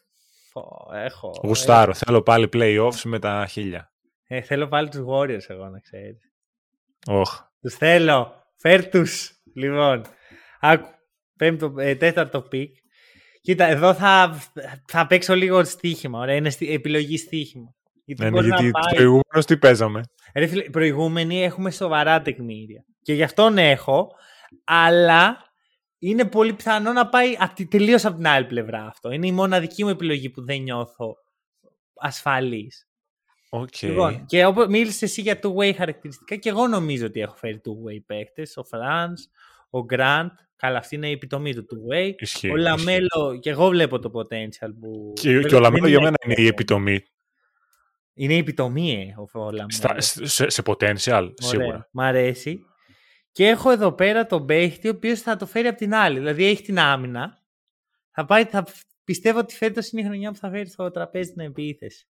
Και είναι ο Ντένι Αβντίγια. Ήταν ε, στο παρατσάκ να μπει στα honorable mentions, να Οκ, ξέρεις. οκ. Ήταν στο παρατσάκ. Ε, κοίτα. Ο, με τον Αυντίγια εγώ έχω ένα μικρό κόλλημα από τότε που μπήκε στη Λίγκα. Δεν το κρύβω. Ε, έχει πολλά καλά χαρακτηριστικά. Απλώς πήγε, μπήκε στη φυλακή της Washington. Και νομίζω ότι αν ο Αυντίγια ήταν σε άλλη ομάδα, θα μιλάγαμε για πολύ διαφορετικό παίκτη. Το NBA είναι μια λίγα που το πόσες ευκαιρίες θα πάρεις παίζει πάρα πολύ σημαντικό ρόλο στην εξέλιξή σου και στο τι παίκτη θα γίνεις και στο πώς σε, σε βλέπει η κοινή γνώμη. Και νομίζω ότι ο Αυντίγια έπεσε σε αυτή την παγίδα, ήταν πολύ άτυχος. Ε, έγινε κάτι που δεν περίμενα ποτέ να το πω, έγινε defensive stopper για να μπορέσει να μείνει στο παρκέ. Αλλά έχει πνιγεί σε πολλά εισαγωγικά το καλύτερο χαρακτηριστικό που έχει στο παίχτη που είναι να παίζει με την μπάλα στα χέρια του. Είναι ένας πάρα πολύ σύγχρονος forward, ο οποίος μπορεί να κάνει πάρα πολλά καλά πράγματα με την μπάλα στα χέρια. Είναι σε ένα βαθμό παρόμοιος με τον Franz Wagner, χωρίς να έχει τόσο καλό shoot. Και γι' αυτό πιστεύω ότι το ταβάνι του Franz είναι ακόμα ψηλότερο. Θεωρώ πως φέτος οι Wizards έχουν μια χρυσή ευκαιρία να του δώσουν την μπάλα, να του πούνε τρέξε λίγο την επίθεσή μας να σε δούμε, να δούμε τι θα κάνεις. Και με το που γίνει αυτό, άμα γίνει αυτό για ένα παιχνίδι, μετά δεν θα κοιτάξουν ποτέ πίσω. Δηλαδή μπορεί ο Αρντί για να έχει από αυτούς τους παίχτες όλους που έχουμε αναφέρει, μπορεί να έχει το μικρότερο leap άμα οι Wizards δεν τον εκμεταλλευτούν σωστά και δίνουν την μπάλα στο Jordan Poole και παίζει αυτός και οι άλλοι τον κοιτάνε. Μπορεί όμως να έχει και το μεγαλύτερο και να γίνει most improved player και να έχουμε άλλη συζητήσεις του χρόνου για αυτόν τον παίχτη. Γιατί όντως με την μπάλα στα χέρια είναι άλλος παίχτη. Δεν είναι off-ball καλός, γιατί δεν έχει το shoot. Ε, έχει όμως ένα feel για το παιχνίδι που δεν έχουν πολύ. Και έχω ανάγκη να τον δω να παίζει. το χρειάζομαι. Ξέρεις τι, η βάση των επιχειρημάτων που χρησιμοποίησες είναι πολύ κοινή με αυτά που σκέφτομαι και εγώ. Mm-hmm. Όταν ε, είπαμε να κάνουμε αυτό το concept, έγραψα ας πούμε μία λίστα και έχω 30-40 παίκτες ας πούμε και άρχισα να διαγράφω. Ήταν προφανώς αυτή τη λίστα, όπως ήταν και άλλος ένας παίκτης από τους Washington Wizards και ο λόγος που δεν τους έβαλα και τους δύο ούτε καν στα honorable mentions είναι η φράση που είπες προηγουμένως και μου άρεσε πολύ, η φυλακή της Washington. Και ο άλλος παίκτης θα τον πω είναι ο Tyus Jones που μου αρέσει πολύ σαν Ναι. ε, παίκτης. Είναι άλλο το στάτους σε σχέση με αυτό που αναφέραμε. Είναι σε μια ηλικία 27 χρονών αλλά πραγματικά θεωρώ ότι είναι... στεναχωρήθηκα τόσο πολύ που πήγε και κα... Θα πάρει, κατέληξε. πάρει μεταγραφή. Θα, θα, θα, Κατήντησε εκεί θα πω. Όχι κατέληξε εκεί. Κατήντησε εκεί γιατί θα τον ήθελα τόσο πολύ ας πούμε σαν backup playmaker στους Bucks. Ω, καλά. Δεν το έχουμε πει αυτό. Είναι η επιλογή. Δεν υπάρχει δεν άλλο. έχουμε. Που δεν Αυτός έχουμε είναι. καν. Αυτός είναι. Δεν υπάρχει άλλο. Bucks. Λοιπόν, άλλαξε, άλλαξε θέμα γιατί πονάει η καρδιά μου τώρα. Άλλαξε Bucks, θέμα. ακούστε μας. Οκ, ε, το βλέπεις δηλαδή. Εσύ, άμα έπρεπε να παίξεις ρε παιδί μια ρουλέτα και το κόκκινο ήταν ε, να ανέβει αυτή και το ε, μαύρο ήταν να μείνει, να μείνει πίσω. Πού, πού έβαζες τη... τα λεφτά; Φέτος ή γενικά στη Φέτος, καριέρα φέτος. του; Είναι ρουλέτα όπως το είπες, κόκκινο Είναι, είναι, μαύρο. είναι ρουλέτα, δεν ξέρεις. Είναι στοίχημα ρε Ε, φίλε. γιατί Λέω, αν μου λέγες συνολικά για την καριέρα του θα σου έλεγα προς τα πάνω. Οκ. Γιατί ακόμη και αν είναι άσχημα τα χρόνια τους στην Washington έχει προοπτική Κάποια στιγμή. να το δεν σώσει θα- αλλού. Οκ. Ναι. Ε, δεν μου αρέσει μωρέ να είμαι μίζερος, θα πω πάνω. Ωραία, Έλα. μ' αρέσει, ωραία. Λοιπόν, αυτή ήταν η breakout παίχτες. Ε, τελευταία σχόλια. Ε, να ξέρεις, έχω τέτοιο hype αυτή τη στιγμή που οριακά θέλω να γυρίσουμε δεύτερο podcast. αυτό, αυτό σκέφτομαι αυτή τη στιγμή. Τελείως αυθόρμητος το λέω έτσι. λοιπόν, ε, πιθανώς να γίνει αυτό off the record. Ευχαριστούμε πάρα πολύ όσοι μας ακούσατε. Στηρίχτε το podcast. Τα λέμε σύντομα.